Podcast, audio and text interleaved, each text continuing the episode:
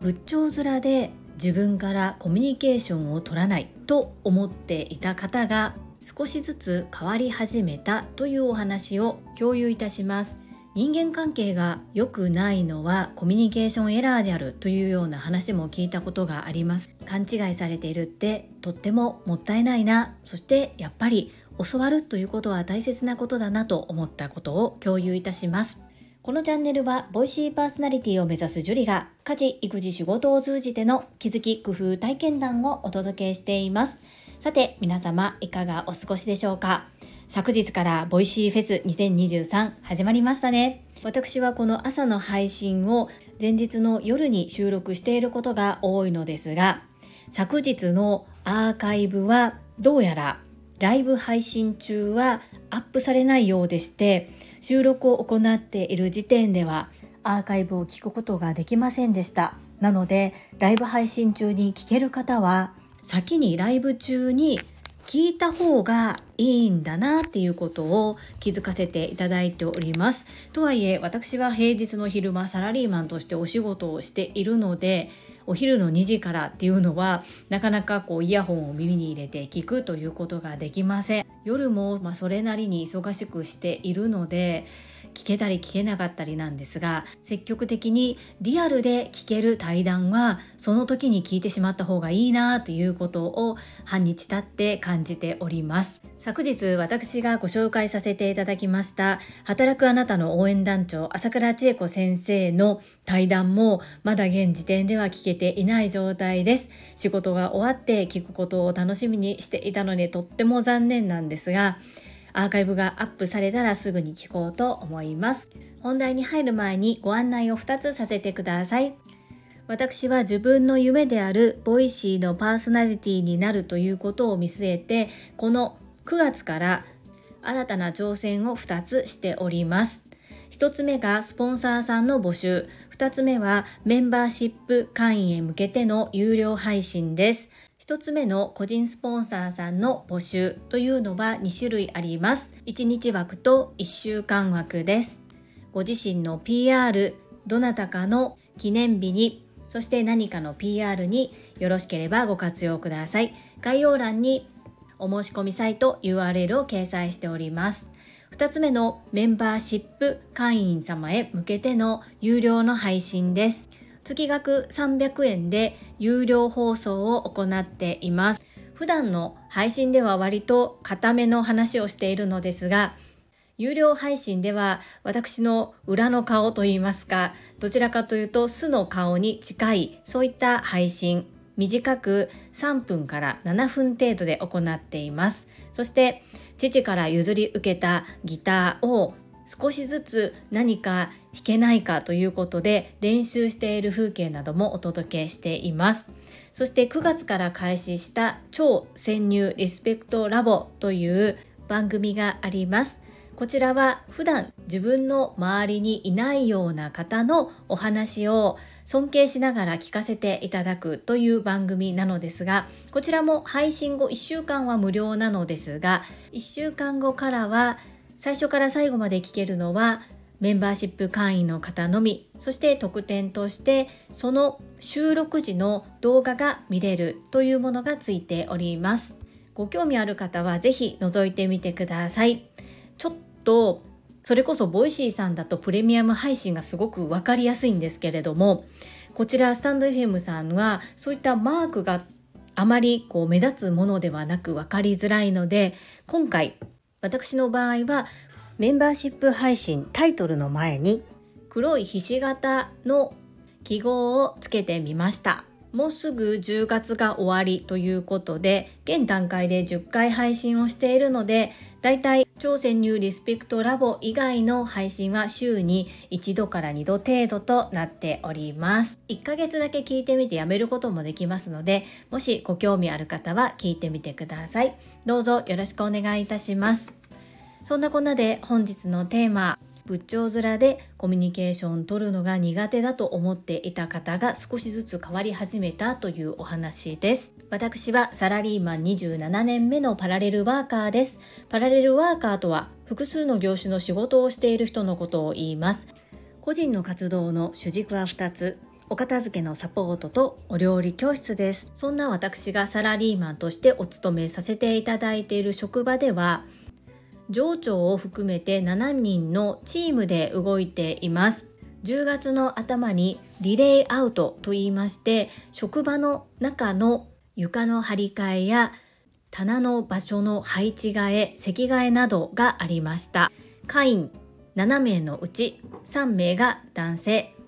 4名が女性という編成なのですが1名は上司その課長ですので実際に実務として動いているのは女性が4人男性が2人です。何がどう転んで上司のどういった判断か分かりませんが私の両隣が今男性です。両手に花ですね。ありがたいことです。そのうちの一人の方っていうのが何度かこちらでもお話をさせていただいている。あまりコミュニケーションを取ることが上手ではない。そして仏頂面をしてしまっている方です。今その方と2人で動いて行う仕事がありある意味隣の席というのは好都合だなと思いながら様子を見ています。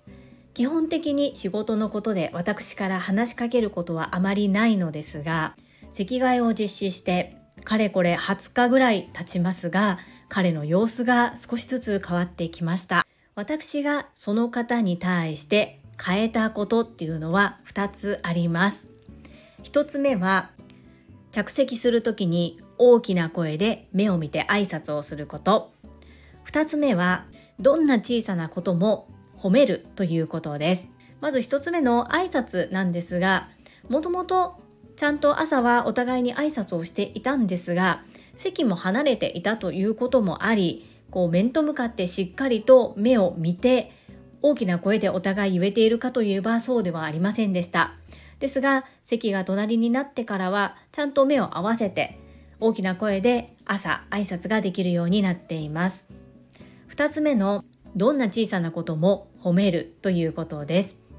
男性は称賛女性は共感ということを学びましたのでこう変に持ち上げてこそばがゆいぐらいこう有頂天にさせるような褒めではなくちょっとしたことに気づいてくださったり本当に些細なことなんですが結果が出るまで褒めないとかではなく過程を褒めています。例えば伝票のチェックをする時今までだったらその方が気づけなかったようなところに注意を払って気づいて確認をしてくれたという時もよく気づいたね。偉いですね。というふうに褒めたりしています。正直私はそんな褒め方をされたことは一度もありません。ですが学んだことを実践行動するという意味でもお相手が男性ということでやってみています。するとですね面白いぐらい変化があるんです。報告連絡相談っていうほうれん草がなかなか苦手だった方が私が褒めることを増やしたことによってどんな小さなことも相談してくださったり現状を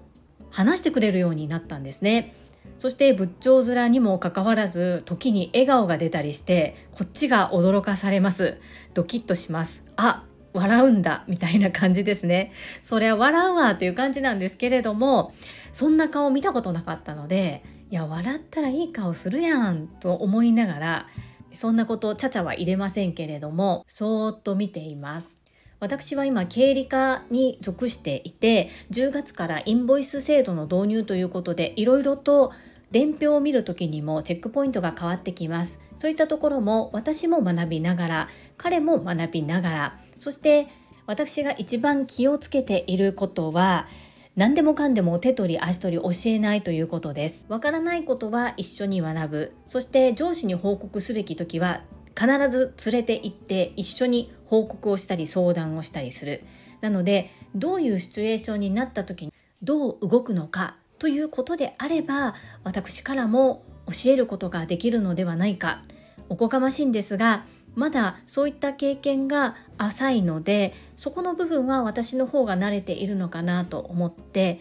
偉そうにならないことを気をつけながらも私もわからないしここは勝手に判断できないので上司に相談しましょう話をしましょうというふうに持っていっています。そんなことをしだすと本当に小さなことでも報告してくださったりこういう時はどうしたらいいんですかっていうことを聞いてくださったりまたそのように質問いただけた内容が課としてどうするかが決まっていない時にはどうするのがいいと思うのかという案を出していただくようにして私の思いを強制しない押し付けないようにしています。そして意見を出してくれた時には会社の規則や現状を考えてそれでいいのかそうじゃない方がいいのかさらにもっと上に相談した方がいいのかということを見極めています。隣の席になってみて気づいたことそれはちゃんと教わればちゃんとできるということです。ちゃんと引き継いだのに前にも言ったのにこれ不要ですよね。だし伝えたのは事実かもしれませんが相手がきちんと理解してできていなければ教えてないのも一緒。なので違う角度から相手がどういうふうに言えば理解できそしてその物事を正しく判断できるのかそこへ導くっていうのが教えることなのかなということで本当に普段教える立場に立たない私が教えるという立場についたことでいろんなことを学ばせていただいています。そして子育てをしている経験がここでもかなり役立つなと思います。自分で仕事をさっさとできる方は前倒しに前倒しに早めの期限でどんどん仕事を進めたい。でもその仕事感とかスケジュール感進め方っていうのもまだ不手際な方は特にその方は期限ギリギリを目指してやってしまったりします。そうすると情緒不在で牽引はもらえなくって期限を守れないっていうようなことも出てきたりなんですがそれをもう口で横からギャーギャー言うよりは自分で危ない思いをして経験する方が身につくなというふうに見ていて思っています。ある程度失敗させてもいいというようなことを上司から許可いただいているのでそのやり方とかある程度の範囲を任せていただけているのは動きやすいなというふうに思います。かといって会社で決められたルールをいつもいつも逸脱するというのは良くないのでギリギリまで見守ってギリギリになってどういう計画でどのように進めようとしているのかはしっかり確認を取るようにしています。改めて教えるということもいろんな深い学びがあるということ。そして仕事の進め方もゴールは同じでも人それぞれ持っていき方進め方って違うなっていうことを感じております。私自分自身の将来を見据えた仕事の在り方人生設計というところは一旦横に置いておいて今置かれている状況の中でどれだけ自分が会社に貢献できるのかここも考えて動いていきます。本日はちゃんと教えればちゃんとできる。仏頂面が笑顔にというテーマでお話をさせていただきましたこの配信が良かったなと思ってくださった方はいいねを継続して聞いてみたいなと思っていただけた方はチャンネル登録をよろしくお願いいたします